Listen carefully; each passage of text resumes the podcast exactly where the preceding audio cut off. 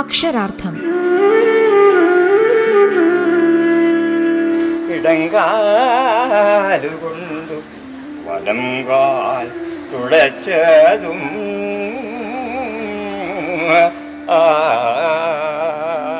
അയ്യപ്പ പണിക്കർ കവിതയുടെ ചാരുരൂപം.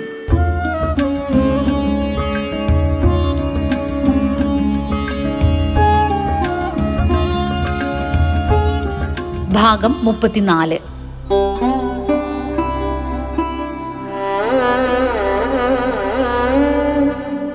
അയ്യപ്പ പണിക്കരുടെ മുരുക ഗണപതി എന്നൊരു നാടകീയ കാവ്യം കവി എം എസ് ബനേഷ് അവതരിപ്പിക്കുന്നു. ഗണപതി: ഹേ മുരുക ചേട്ടാ, അല്ലെങ്കിൽ അനിയ, നീ എന്നെ ഒന്ന് തുണയ്ക്കണം. മുരുകൻ: എടാ, നമ്മൾ ദൈവങ്ങളും ഇങ്ങനെ പരസ്പരം നീ എന്നൊക്കെ വിളിച്ചാലോ? സഹായം ചോദിക്കുമ്പോഴെങ്കിലും ബഹുമാനമായി സംസാരിക്കരുതോ? ഗണപതി: ശരിയുടയതേ ആണ്ടവനെ, ഇത് ഗൗരവമുള്ള കാര്യം. ഞാനാണ് ഇപ്പോഴും വിഘ്നേശ്വരൻ എന്നാണ് അവർ വിചാരിക്കുന്നത്. തെറ്റി. ഞാൻ വിഘ്നേശ്വരനാണ് എന്നാണ് അവർ ഇപ്പോഴും വിശ്വസിക്കുന്നത്. ഇത്തവണ കൂടി ഈ വിഘ്നം മാറ്റിക്കൊടുക്കാൻ ഞാൻ ബാധ്യസ്ഥനാണ്. അതുകൊണ്ട് അവിടുന്ന് കൂടി ഒരു കൈ സഹായിച്ചാൽ ഈ വിഘ്നം മാറ്റിക്കൊടുക്കാൻ സാധിക്കും. മുരുകൻ: ആനത്തലയാ, നീ ഒരുപാട് സംസാരിക്കുന്നു, കാര്യം പറ, ഇല്ലെങ്കിൽ മറ്റേ കൊമ്പും ഒടിയാറാകും. ഇപ്പോൾ നല്ല വിലയും കിട്ടും. ഗണപതി: ആ പഴയ കാര്യം ഇനിയും ഓർമ്മിപ്പിക്കരുതേ. എനിക്കെന്നും ഒരു കൊമ്പേ ഉണ്ടായിരുന്നുള്ളൂ എന്ന് ഞാൻ സ്വയം വിശ്വസിപ്പിച്ചു വച്ചിരിക്കുകയാണ്. വിജ്ഞാനകോശത്തിൻ്റെ അടുത്ത പതിപ്പിൽ അങ്ങനെ ചേർക്കുകയും ചെയ്യും. പിന്നെ എൻ്റെ തല ഇങ്ങനെ ആയത് എൻ്റെ കുറ്റമാണോ? ഉത്തരവാദപ്പെട്ടവർ വരുമ്പോൾ ചോദിക്ക്. ഒരടിയന്തര കാര്യം വരുമ്പോൾ പുരാണ കഥ പറയാതിരിക്കരുതോ സ്കന്ധ, അഥവാ ഷൺമുഖ, അല്ലെങ്കിൽ സുബ്രഹ്മണ്യ. മുരുകൻ: ശരി ശരി, കാര്യമോത്. ഗണപതി: ജ്യോത്സരേ, കാർത്തികേയ, സാക്ഷാൽ ദേവസേനാപതേ, എൻ്റെ ഗണങ്ങളെ രക്ഷിക്കാൻ അവിടുത്തെ അക്ഷൗഹിണികളിലൊന്ന് എനിക്ക് വിട്ടുതരണം. നിയമസമാധാനം പാലിക്കുന്നതിന്, എൻ്റെ ഗണാധിപത്യം സംരക്ഷിക്കുന്നതിന് കുമാര, 5 സൈന്യങ്ങളും ആയുധങ്ങളും തരണം. മുരുകൻ: അത് ഐക്യദേവസഭയിൽ പോയി പറയൂ. നാം തമ്മിൽ യുദ്ധകാല കരാർ ഒന്നുമില്ലല്ലോ. ഗണപതി: കരാർ എത്ര വേണേൽ ഒപ്പിടാം, അല്ലെങ്കിൽ ഉപ്പിടാം. ബ്രാക്കറ്റിൽ സദ്യയുടെ ഓർമ്മയായിരിക്കും. ബ്രാക്കറ്റ് പൂർണ്ണമാവുന്നു. മ്യൂണിക്കിലോ ഹിരോഷിമയിലോ എവിടെ വെച്ച് വേണമെങ്കിലും. ഇപ്പോൾ ഇന്നത്തെ ഈ ദുർഘട സന്ധിയിൽ തൽക്കാലം എനിക്ക് എൻ്റെ ഭക്തഗണങ്ങളെ ഹിംസയിൽ നിന്ന് പിന്തിരിപ്പിക്കാൻ മഹത്തായ അക്രമരാഹിത്യ സിദ്ധാന്തത്തിൻ്റെ പ്രായോഗിക വശം പഠിപ്പിക്കാൻ കുറേ അണുബോംബും ജെറ്റ് വിമാനങ്ങളും അന്തർവാഹിനികളും വേണം. എവിടെയാ ഒപ്പിടേണ്ടത്? ശിലയിലെ ശില്പത്തെ ശില്പി തേടുന്നു, ശിലയിലെ ശില്പമോ ശില്പിയെ തേടുന്നു. ഇരു തേടലിൻ്റെയും ഇടയിൽ ഊഞ്ഞാലിലൻ മനമേ, നീ നിൻ്റെ പാട്ടിനെ തേടൂ എന്നാണ് ദുഃഖമോ സഖിയിൽ അയ്യപ്പ പണിക്കർ എഴുതിയിരിക്കുന്നത്. പണിക്കരിലെ കവി ഇപ്പോഴും ഈ പാട്ടിനെ തേടിക്കൊണ്ടിരിക്കുകയാണ്. ഞാനൊരു ത്യാഗിയിലും മൃത്യുപൂജയിലും എല്ലാം ഈ ഒരു അന്വേഷണം തന്നെയാണ് മുഖ്യ വിഷയം. അത് വിവിധ പാതകളുടെയാണെന്ന് മാത്രം. നീയില്ലെങ്കിൽ ഉദിക്കില്ല സൂര്യൻ, നീയില്ലെങ്കിൽ കറങ്ങില്ല ഭൂമി എന്നിങ്ങനെ കാൽപ്പനികതയുടെ കാലത്ത് ചങ്ങമ്പുഴ സ്പർശമേറ്റ കവിതാരചന ആരംഭിച്ച പണിക്കർ നിഷേധാത്മകതയുടെയും ഹാസ്യത്തിൻ്റെയും വിദൂഷകത്വത്തിൻ്റെയും അക്കം കൂട്ടി നവീനമായ ബിംബ പ്രതിരൂപ മിത്ത് സങ്കേതങ്ങളെ സ്വായത്തമാക്കി മലയാള കവിതയെ നവീന കവിതയുടെയും ആധുനികോത്തര കവിതയുടെയും മണ്ഡലങ്ങളിലേക്കുയർത്തുന്നതിൽ നല്ല പങ്ക് വഹിച്ചിട്ടുണ്ട്. മൗലികമായ മാനുഷിക പ്രശ്നങ്ങളെ ആത്യന്തികമായി ആന്തരിക മനോമണ്ഡലത്തിൽ സന്നിവേശിപ്പിച്ച് സങ്കീർണമായ രീതിയിൽ കവിതാശില്പം രൂപപ്പെടുത്തുന്നതിൽ പണിക്കറെന്നും ബദ്ധശ്രദ്ധനായിരുന്നു. പ്രശസ്ത സാഹിത്യ നിരൂപകനും അധ്യാപകനുമായ ഡോക്ടർ എൻ രാമചന്ദ്രൻ നായർ പറയുന്നു: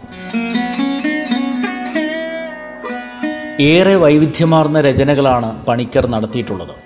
അതുകൊണ്ട് തന്നെ ആ കവിതകളിൽ വൈരുദ്ധ്യങ്ങളുമുണ്ടാകാം. ക്ലിപ്തമായ ജീവിത ദർശനം ഈ കവിക്കുണ്ടായിരുന്നില്ല എന്നൊരാക്ഷേപവും വന്നിരുന്നു. പക്ഷേ ബാഹ്യലോകത്തെ അനുക്ഷണ പരിണാമിയായ കാര്യങ്ങളെക്കാൾ പ്രസക്തി സ്ഥായിയായ ജീവിത സത്യങ്ങൾക്കും മൂല്യങ്ങൾക്കുമാണെന്നുള്ള വസ്തുത പണിക്കരുടെ കവിതകളിൽ തനതായ രീതിയിൽ വിളിച്ചറിയിക്കുന്നുണ്ട്. മനുഷ്യ മനസ്സിൻ്റെ സങ്കീർണ വ്യാപാരം അനാവരണം ചെയ്യാൻ എത്തിക്കുന്ന കവിക്ക് സാമൂഹിക പ്രതിബദ്ധത ഇല്ലെന്ന് ശഠിക്കുന്നത് മൗഢ്യം തന്നെയാണ്. അദ്ദേഹം ഒരു പ്രത്യേക പ്രസ്ഥാനത്തിൻ്റെ കവിയല്ലായിരിക്കാം, എങ്കിലും കവിതാരചനയിലെ നവീന പ്രവണതകൾ പണിക്കർ വളരെ വേഗം തന്നെ കൈതലാക്കി മലയാള കവിതയിൽ 60കളിൽ തന്നെ മാറ്റം വരുത്തി. ആ പ്രയാണം തുടർന്ന് മലയാള കവിതയെ ആധുനികോത്തരതയിലേക്കും നയിക്കുകയുണ്ടായി. പ്രമേയത്തിലും കവിതാ സംഗീതങ്ങളിലും ദർശനത്തിലും പണിക്കർ മാറ്റങ്ങളെ സ്വീകരിക്കാൻ തയ്യാറാകുന്നു. ചലനമാണ് പണിക്കരുടെ കാവ്യസവരിയുടെ ആത്മാവ്. അതുതന്നെയാണല്ലോ യഥാർത്ഥ കവിതയുടെ മുഖമുദ്രയും. അയ്യപ്പ പണിക്കരുടെ മനസ്സിൽ എന്നും തന്നെ ഒരു ചങ്ങമ്പുഴയും ആശാനും തോലനും സദാ സജീവമായി തന്നെ ഉണ്ടായിരുന്നു. ആർദ്രമായ മനുഷ്യവികാരങ്ങളെ വാചാലമാകാതെ അവതരിപ്പിക്കുമ്പോൾ അദ്ദേഹം ചങ്ങമ്പുഴയിൽ നിന്ന് ആശാനിലേക്കും, ആവിഷ്കരണങ്ങളിലൊരു ചിരി തിരുകുമ്പോൾ തോലനിലേക്കും മാറി മറയുന്നു. ഈയൊരു പകർന്നാട്ടം ആ കവിതകളെ വ്യത്യസ്തമാക്കുകയും ചെയ്യുന്നു. അതാകട്ടെ ഏറെ ആകർഷകവും ആർക്കും ഹൃദയം കൊണ്ട് തൊടാവുന്നതുമാകുന്നു. ഇതിലേതാണ് താങ്കളെന്ന് ചോദിച്ചാൽ അദ്ദേഹം പിടിതരാതെ ഒതുങ്ങുന്നു. ഇതല്ലേ എന്ന് ചോദിച്ചാൽ ഒരു ചെറു ചിരി കൊണ്ടൊഴിയുകയും ചെയ്യുന്നു. എന്നാൽ ഇവരൊക്കെ കലർന്നതും ഇവരെയൊക്കെയും അതിവർത്തിക്കുന്നതുമാണ് സത്യത്തിൽ അയ്യപ്പ പണിക്കരുടെ കാവ്യസ്വത്വമെന്നും കാണാം. പ്രസംഗങ്ങളിലോ ലേഖനങ്ങളിലോ വരുന്ന സ്വയം വിശദമാക്കലിലല്ല, മറിച്ച് കവിതയിലായിരുന്നു കവിയുടെ ഏറ്റവും സത്യസന്ധമായ സ്വയം വെളിപ്പെടൽ എന്നത് ഏതു കവിയുടെയും അന്തസത്യമാകുമ്പോൾ ആ വഴിയാണ് നല്ലതെന്നും പറയാനാകും. മലയാളത്തിൻ്റെ പ്രശസ്തനായ കവിയും സാഹിത്യ നിരൂപകനും പത്രപ്രവർത്തകനുമായ പ്രഭാവർമ്മയുടെ നിരീക്ഷണം ഇത്തരുണത്തിലേറെ പ്രസക്തമാണ്. അദ്ദേഹം പറയുന്നു, വ്യക്തിയുടെയും സമൂഹത്തിൻ്റെയും ഒരു നാടിമിടിപ്പും വിട്ടുപോകാതെ തന്നെ തൻ്റെ കവിതകളിലൂടെ പണിക്കർ പകർന്നെടുത്ത് സൂക്ഷിക്കുന്നു. ചിലപ്പോൾ തനി കാൽപ്പനികമെന്ന് വിശേഷിപ്പിക്കാവുന്ന വിധം തരളവും വിലോലവുമായി കുടുങ്ങിപ്പരക്കുന്ന പ്രണയകവിതകളുടേതാനും പലപ്പോഴും ജീവിതത്തിൻ്റെ എല്ലാ തിന്മകളെയും അറപ്പുളവാക്കുമാർ ക്രൂരവും കഠിനവുമായി ആവിഷ്കരിക്കാനും ഇടയ്ക്കിടയ്ക്ക് എല്ലാ തിന്മകളിലും താനും പങ്കുകാരനാണെന്ന് അറിവ് നൽകുന്ന ആത്മനിന്ദയോടെ തന്നെ തന്നെ പരിഹസിക്കാനും എല്ലാ നന്മകളും ഒടുങ്ങുകയാണോ എന്ന കഠിനമായ ശങ്ക പ്രകടിപ്പിക്കുമ്പോൾ മൃതിയെ ഉപാസിക്കാനും ഈ ഭൂമി നൽകിയതോരോന്നും ഓർത്തെടുത്ത് നുണയുമ്പോൾ മരണത്തെ തള്ളിമാറ്റി ജീവിതത്തെ വിളിച്ചുണർത്താനും പണിക്കർ എപ്പോഴും ശ്രദ്ധിക്കുന്നതായി കാണാം. അയ്യപ്പ പണിക്കരുടെ കാക്കയും പോത്തും എന്ന ഗദ്യ കവിത കേട്ടിട്ട് തിരിച്ചു വരാം. എഴുത്തുകാരി മിനി സൈന്ധവം വായിക്കുന്നു. കാക്കേ, കാക്കക്കുഞ്ഞേ, ദേ നോക്കിയേ, എൻ്റെ പുറം വല്ലാതെ ചൊറിയുന്നു. ഒന്ന് വന്നിരുന്ന് കൊത്തിപ്പെറുക്കിയിട്ട് പോടോ. വരാൻ പോകുന്ന ആശ്വാസമോർത്ത് കണ്ണുമടച്ച് കഴുത്തും നീട്ടി പോത്താ ചെളിക്കുടിയിൽ തന്നെ കിടന്നു കൊടുത്തു. കാക്ക മുതുകത്തു വന്നിരുന്ന് കൊത്തി. കറുത്ത പാട് കണ്ട് ചെള്ളെന്ന് കരുതി കൊത്തിക്കൊത്തി ചോര വന്നപ്പോഴാണ് സുഖാലസ്യത്തിൽ നിന്നും പോത്ത് ഞെട്ടി ഉണർന്നെണീറ്റ് മോങ്ങിയത്. എടോ, തൻ്റെ പുറത്ത് വന്ന് ജോലി ചെയ്തിട്ട് ഒരു ചെള്ളുപോലും കിട്ടിയില്ലല്ലോടോ പോത്തച്ച. കാക്കശ്ശേരി, ഇത് നിസ്വാർത്ഥ സേവനത്തിൻ്റെ കാലമല്ലേടോ. താൻ ചെള്ളു നോക്കുകായിരുന്നു, എൻ്റെ പുറം കൊത്തി ചോര രുചി നോക്കുകായിരുന്നു. നിന്റെ കൊക്കിൻ്റെ മൂർച്ച കാലമാടൻ. നിന്നെയൊന്നും ഇനി നെറിയുള്ള പോത്തന്മാരൊന്നും വിളിക്കുകയില്ല, ഞാൻ പറഞ്ഞേക്കാം. അടുത്ത ചെള്ളുകൊത്തും കാത്തിരുന്നു, അല്ലെങ്കിൽ തൻ്റെയൊക്കെ പുറം കൊത്താൻ വരുന്നു. ഫു, ഞങ്ങൾക്ക് നല്ല പശുക്കളും കാളകളുമുണ്ട്. ഒന്നാന്തരം കൊട്ടാരം വക ചെള്ളു കിട്ടും. തടിച്ചു കൊഴുത്ത ചോരപ്പദമുള്ള ചെള്ളു തന്നെ കിട്ടും. ഒന്നും അരയും മറ്റുമല്ല, ധാരാളം. ചെള്ളു കൊത്തുന്നെങ്കിൽ അവിടെ പോയി കൊത്തണം. ചെളിയും ചാണകവും കാണത്തില്ല, മൂക്കുപൊത്താതെ കൊത്താം. പിന്നെ നീ അത്ര പേടിപ്പിക്കാനൊന്നുമില്ല എട പോത്താ. നിന്നെ പിന്നെ കണ്ടോളാമെടാ കാക്കേ, കാക്ക കഴുതേ. കൊക്കു കിരുകിരുക്കുമ്പോഴേ അങ്ങ് കൊട്ടാരത്തിൽ തന്നെ പോക്കോണേ. അക്ഷരാർത്ഥം ഇടവേളയ്ക്കു ശേഷം തുടരും. റേഡിയോ കേരളയിൽ നിങ്ങൾ കേട്ടുകൊണ്ടിരിക്കുന്നത് അക്ഷരാർത്ഥം. പ്രണയമാകുന്ന സ്നേഹം മാത്രമല്ല സ്നേഹമെന്ന അറിവിലടങ്ങുന്ന വ്യത്യസ്തത, അനുഭൂതികളുടെ വ്യാപനത്തിലൂടെ ഈ പ്രപഞ്ചത്തിൻ്റെ വേറിട്ട് നിൽക്കുന്ന എല്ലാ ഘടകങ്ങളെയും ഊഷ്മളമായി വിളക്കിയെടുക്കാവുന്നതാണെന്ന് ഓർക്കാതെ ഓരോ മനസ്സും പൊട്ടിത്തെറിക്കാൻ ഊർജം ശേഖരിച്ചു വയ്ക്കുന്ന ശീതസമരത്തോടുള്ള ഒരു പ്രതികരണമായി തീരുകയായിരുന്നു ആ പേരിൽ തന്നെയുള്ള കവിത. ശീതസമരം എന്ന കവിതയിൽ നിന്ന് കുറച്ചു ഭാഗം കേൾക്കാം. കവി മനു കൈരളി ചൊല്ലുന്നു.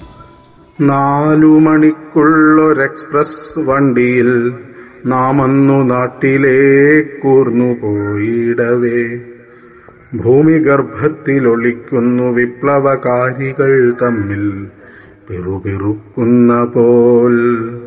സിറ്റിനടിയിൽ നാം പോലുമറിയാതെ നേർത്ത രഹസ്യം പകർന്നുവോ കാലുകൾ. ഈയൊരു ശീതസമരം മൂർച്ഛിച്ച് ഭൂമിയുടെ പുണ്യമിതു മിഥ്യാ പുരാണം എന്ന അറിവിലെത്തുന്നിടത്താണ് മൃത്യുപൂജയുടെ ആവിർഭാവമെന്ന് കാണാനാകും. അവസാനത്തെ അഭയമായി മരണത്തെ കണ്ടുകൊണ്ട് അതിൽ ലയിക്കാൻ ചിറകു വിടർത്തുമ്പോഴും ഭൂസ്നേഹിയായ മനുഷ്യൻ്റെ പ്രാർത്ഥനയായി തൻ്റെ കർമ്മത്തെ കാണാൻ അയ്യപ്പ പണിക്കർക്ക് കഴിഞ്ഞിരിക്കുന്നു. ഉള്ളിലമർത്തേണ്ടി വരുന്ന രോഷവും നിസ്സഹായതയും നിസ്സംഗതയും ആത്മനിന്ദയും പരസ്പരം കലരുമ്പോഴുണ്ടാകുന്ന നാറാണത്വ ഭ്രാന്തിൻ്റെയും ഡയോജനിസിൻ്റെയുമൊക്കെ ചിരിയെ ഓർമ്മിപ്പിക്കുന്ന ശൂന്യമായ ഒരു ചിരിയുണ്ടല്ലോ, ആ ഒരു ചിരി അപാരതയെ തന്നെ അതിൻ്റെ ഉള്ളടക്കമാക്കുകയാണ്. തലതിരിഞ്ഞ ലോകത്തെ തലകുത്തി നിന്നു വേണം കാണേണ്ടത് എന്ന ബോധം നമ്മിൽ പടർത്തുകയും ചെയ്യുന്നു. പ്രഭാവർമ്മ തുടർന്ന് പറയുന്നു. പല ഭാഷകളിൽ നിന്നുള്ള കവിതകളുടെ അനുശീലനം, ചില സംസ്കാരങ്ങളുമായുള്ള ആഴത്തിലുള്ള പരിചയം, സൂക്ഷ്മമായ ജീവിത നിരീക്ഷണം എന്നിവയിലൂടെ കവി ആർജിച്ച ജീവിത പരിചയം അയ്യപ്പ പണിക്കരുടെ കവിതകളെ എളുപ്പം മറികടക്കാൻ പറ്റാത്തതാക്കിയിട്ടുണ്ട്.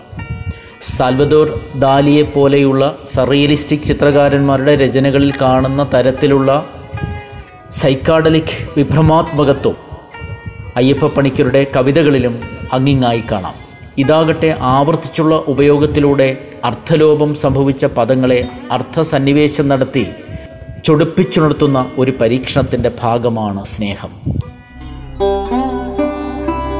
20-ാം നൂറ്റാണ്ടിൻ്റെ ആരംഭത്തോടെ ത്വരിതവികാസം നേടിയ മലയാള കാൽപ്പനിക കവിതയിൽ മുഴങ്ങുന്നത് ആത്മാന്വേഷണത്തിൻ്റെ ഏകസ്വരമായിരുന്നു. പാശ്ചാത്യ കാൽപ്പനികതയുടെ സ്വാധീനതയിൽ മലയാളത്തിൽ വികസിതമായ കാൽപ്പനിക കവിതകളുടെ മൂല്യ സ്വഭാവം ഭാവഗീതാത്മകമായിരുന്നു എന്നതായിരുന്നു കാരണം. കവിത്രയത്തിൻ്റെ ഖണ്ഡകാവ്യങ്ങളിൽ പോലും ആധ്യാത്മകതയ്ക്ക് മുകളിൽ ഭാവഗീത സ്വഭാവം ആവരണമിട്ടു. അതിവേഗം തന്നെ ഈ ഭാവഗീതാത്മകത നമ്മുടെ കവിതാ ചരിത്രത്തിൽ മേൽക്കൈ നേടിയതോടെ ഇതര കാവ്യധാരകൾ അപ്രധാനീകരിക്കപ്പെടുകയും ചെയ്തു.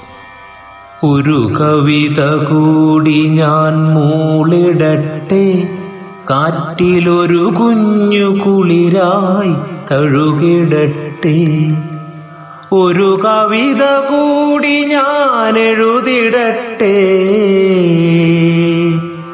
കാറ്റിലൊരു മുളം തണ്ടായി മൂളിടട്ടെ. ഒരു നിലാപുഞ്ചിരി തൂകിടട്ടെ, നിറമുള്ള കനവൊന്നു കണ്ടിടട്ടെ. ഒരു കവിത കൂടി ഞാൻ എഴുതിടട്ടെ, നിറമുള്ള കനവായി വിരിഞ്ഞിടട്ടെ. അകമേയൊരു മഴ പെയ്തിടട്ടെ, അകതാരിലൊരു പുഴ ഒഴുകിടട്ടെ. ഇരുളിലൊരു തിരിയായി തെളിഞ്ഞിടട്ടെ, ഇദയമൊരു രാഗത്തിൽ മുഴുകിടട്ടെ. ഒരു കവിത കൂടി ഞാൻ മൂളിടട്ടെ, ഒരു മുളം തണ്ടായി മാറിടട്ടെ. വറ്റാത്ത പുഴയായൊഴു ഒഴുകിടട്ടെ ഭൂവിനൊരു വരമായി ഒഴുകിടട്ടെ. ഒരു കവിത കൂടി ഞാൻ എഴുതിടട്ടെ, ഇരുളിലൊരു തിരിയായി തെളിഞ്ഞിടട്ടെ. പണിക്കർ പാരമ്പര്യത്തെ സ്പർശിച്ചാൽ അത് പിന്നീട് അതേപടി ഇരുന്നിട്ടില്ല. പുരാണങ്ങളെ ആധാരമാക്കി എത്രയോ കവിതകൾ മലയാളത്തിൽ എഴുതപ്പെട്ടിരിക്കുന്നു. നമ്മുടെ കാലത്ത് മനുഷ്യത്വത്തിൻ്റെ ഹരിതശക്തികളും ലാഭമന്ത്രമോതുന്ന കമ്പോളശക്തികളും തമ്മിൽ നടക്കുന്ന ഘോര സമരത്തെ ഒരാത്മസംഘർഷമായി അനുഭവിപ്പിക്കുന്ന കവിതയാണ് കുടുംബപുരാണം മുതൽ ഗോത്രായനം വരെയുള്ള കവിതകളൊക്കെ. വ്യക്തിസ്മൃതികളും വംശസ്മൃതികളും സമന്വയിക്കുന്ന രചനകളാണ് ഇവ. എന്നാൽ ഇവിടെ ഒന്നും തന്നെ കവി പാരമ്പര്യത്തിൻ്റെ വെറും ശ്രോതാവാകുന്നില്ല. ചിലപ്പോൾ നേരിട്ട് തന്നെ അതിനെ രൂക്ഷമായി പരിഹാസത്തിന് വിഷയമാക്കുകയും ചെയ്യുന്നു. എത്രയ സുന്ദരമാണ് പേരുകളെങ്കിലും അവയുടെ തിക്തകശക്തിയുദാരം. ചേരുവയില്ല ചേരുവയതിലൻ നാടിമിടിപ്പുകളെത്രയുദാരം. സന്ധ്യകൾ തോറും ദീപാവലികളിലെഴുതിരിയിട്ട മനുഷ്യ സ്നേഹമതെത്രയുദാരം. നട്ടുനനച്ചു വളർത്തിയെടുത്തവരവരാണല്ലോ ലാച്ചിപ്പെണ്ണു കിഴക്കേ മുറ്റത്തഗ്നിക്കോണിൽ നട്ടു മാതളമോഹമത ത്രയുദാരം. മീനം രാശി വടക്കേ മുറ്റത്തു പാലിക്കുണ്ടൊരു മന്ദാരം. അങ്ങനെ മാതള മന്ദാരങ്ങൾ വളർന്നു, ചില്ലകളിൽ പുതുവല്ലികൾ വന്നു പടർന്നും, വല്ലികളിൽ നവഭംഗികൾ ചേർക്കും പൂക്കൾ വിടർന്നും, പൂവുകൾ കാത്തൊരു പുണ്യപരാഗം.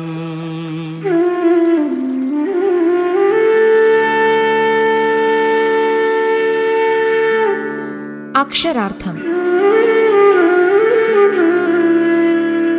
ഇടങ്കാലുകൊണ്ടു വലംകാൽ തുടച്ചതും